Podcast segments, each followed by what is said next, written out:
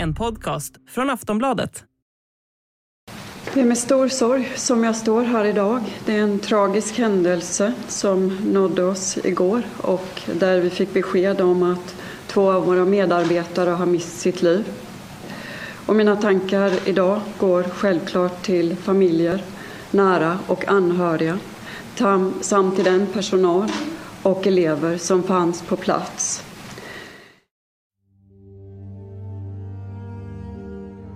Det var den 21 mars i år som en 18-årig elev på gymnasieskolan Malmö Latin begav sig till skolan med en ryggsäck full av verktyg ämnade att döda med. Några timmar senare är han gripen av polisen, skolan utrymd och två lärare svårt skadade efter att han huggit dem med kniv och yxa. Skolattacken, som var den tredje i Skåne på bara ett halvår, väckte stor uppmärksamhet i Sverige. De två lärarna avled senare på sjukhus och idag står 18-åringen åtalad för mord. Rättegången har inletts och Aftonbladets reporter Susanna Nygren är på plats och bevakar allt som händer. I dagens avsnitt ska vi prata med henne och få höra om vad som framkommit i rättssalen, vad hon har fått för bild av 18-åringen och hur något sånt här ens kunnat hända. Fanns det varningssignaler och hade dådet kanske kunnat gå att stoppa? Jag heter Vilma Ljunggren och du lyssnar på Aftonbladet Daily.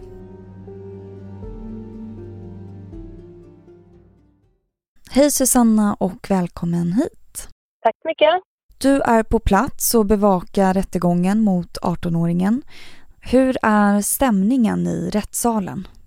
Ja, det är ju en eh, väldigt våldsam och brutal eh, skolattack och därför så är det mycket känslor i luften och eh, den tilltalade har gråtit vid flera tillfällen. Åhörare har gråtit. Det är eh, ja, det ligger en hel, en hel del eh, känslor i luften. Och vid eh, de första rättegångsdagarna så var inte anhöriga till offren med i rättssalen.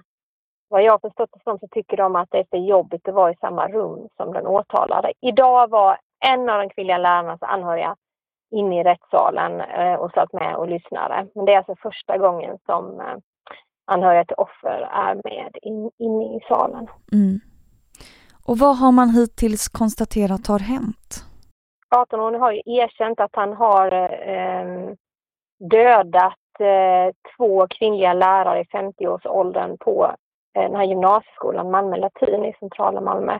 Och, eh, han har då använt dels en yxa och dels en kniv som eh, mordvapen och han beskriver, ja, han kallar det att han slår, eh, han, han slår mot dem då den här yxan. Det är mestadels den han utövar våldet med. Ja, det här inträffade den 21 mars och då på eftermiddagen och eh, det är då han slumpmässigt går till attack mot två kvinnliga lärare på sin skola. Och vad sa han när han erkände? Ja, erkännandet har ju kommit i polisförhör tidigare. Han erkände ju nästan ganska direkt när ehm, eh, han greps.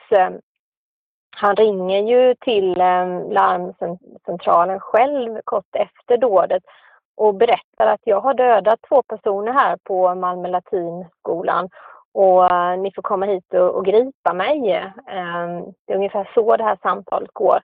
Så det erkännandet kommer ju liksom direkt och det har han ju vidhållit vid hela rättegången och han menar att det här är hans, hans sista utväg. Han har mått så dåligt och, och känt sig så pressad och stressad att han till slut känner att han måste göra någonting så att hans liv är förstört, så att han, det inte finns någon återvändo. Eh, och han har en tanke om att det här ska leda till att han vågar ta självmord.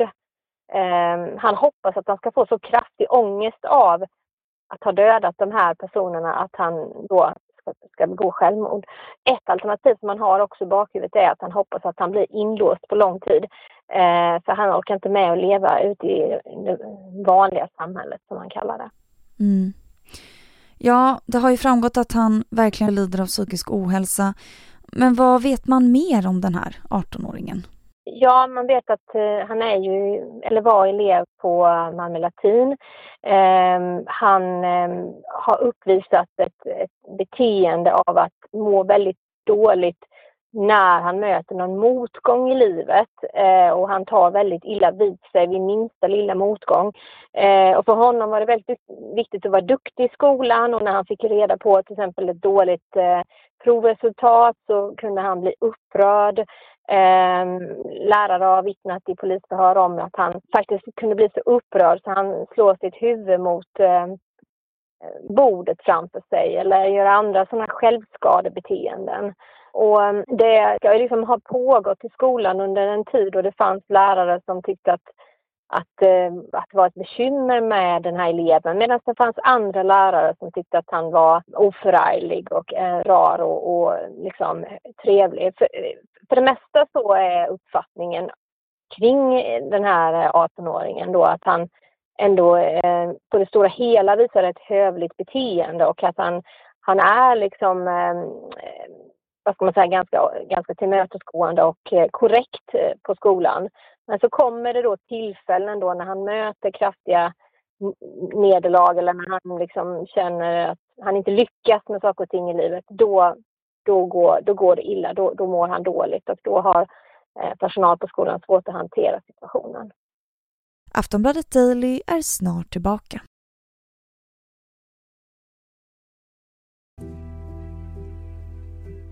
I efterhand berättar lärare att de varit oroliga för eleven och märkt av att han mått dåligt. En lärare pratade med skolkuratorn om saken och 18-åringens pappa ska ha kontaktats av skolan. Men det gjordes aldrig någon riktig orosanmälan. Vi hör Susanna Nygren igen. Ja, det vet man ju inte. Det kan, kan inte jag svara på varför de inte gjorde det. Jag har sökt eh, rektorn och bett honom kommentera det här. Eh, han hänvisade till att han var på semester då vid det samtalet.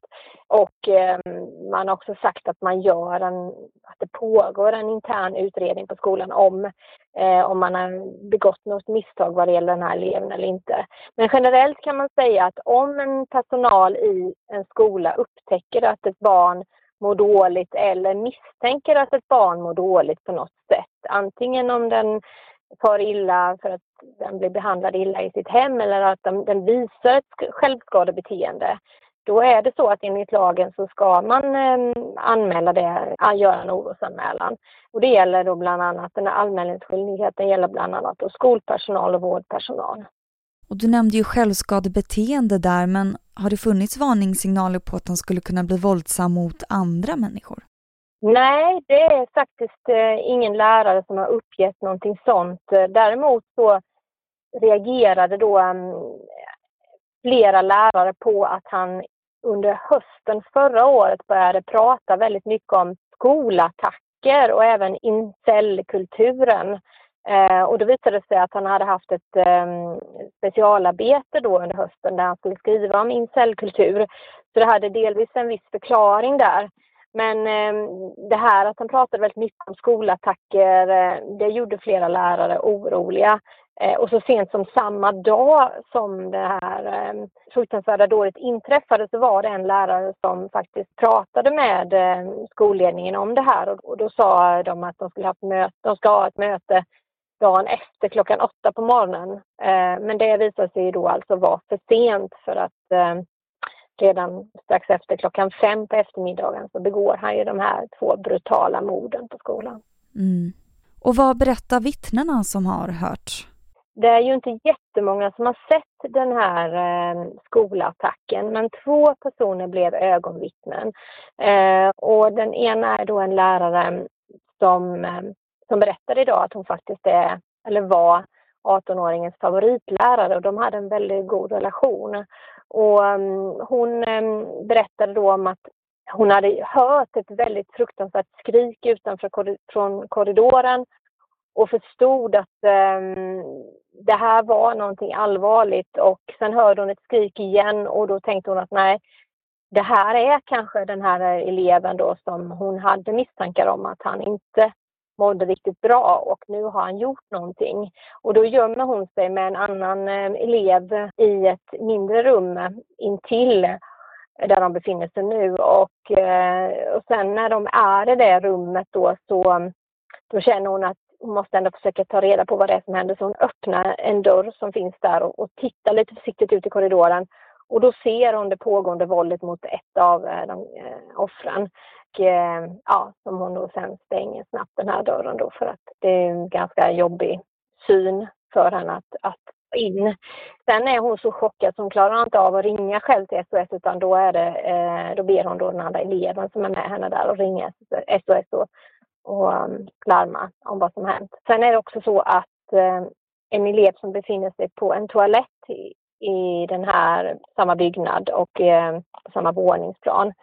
Hon hör också de här skriken Eh, och då går hon ut och tittar och då ser hon också hur den här misstänkte gärningsmannen står gränsle över ett av offren och matar slag då mot överkroppen. Eh, väldigt, många slag väldigt snabba och väldigt målinriktade har hon beskrivit dem idag. Elevens vittnesmål givetvis jättejobbigt för henne att berätta detta inför hela rättssalen. Hon föll i, i tårar flera gånger under vittnesmålet och fick fick stoppa upp för att liksom klara av att fortsätta att berätta. Men såklart även den här eh, misstänkte gärningsmannen då som är en 18-åring, han, han har också varit emotionell eh, och när hans lärare då, hans favoritlärare vittnar idag, Uh, då gömde han liksom sitt ansikte i sina händer i början och sen efter en stund när hon pratade om att han hade varit en rar och, och bra elev uh, då började han gråta efter en stund. Då. Så det, ja, det har varit en känslosam rättegång. Och det är svårt att ta in det här grova våldet som har, uh, som har utförts mot de här två kvinnliga lärarna. Och jag pratade med målsägarbiträdet idag, Rasmus Lovén, och han sa till mig att han hade aldrig haft ett fall med en så grov våldsutövning tidigare. Och vilken dom kan det eventuellt bli? det många har frågat sig hur långt fängelsestraff får den här unga eh, mannen, unga pojken eller vad man ska kalla honom. För nu har man ju tagit bort straffrabatten och eh, det skulle kunna bli så att han är den första som döms till livstids fängelse som är i så pass eh, låg ålder. Mm. Då säger jag tack så mycket Susanna Nygren för att du gästade Aftonbladet Daily. Tack snälla. Du har lyssnat på Aftonbladet Daily med Susanna Nygren, reporter här på Aftonbladet och med mig, Vilma Ljunggren. Tack för att du har lyssnat.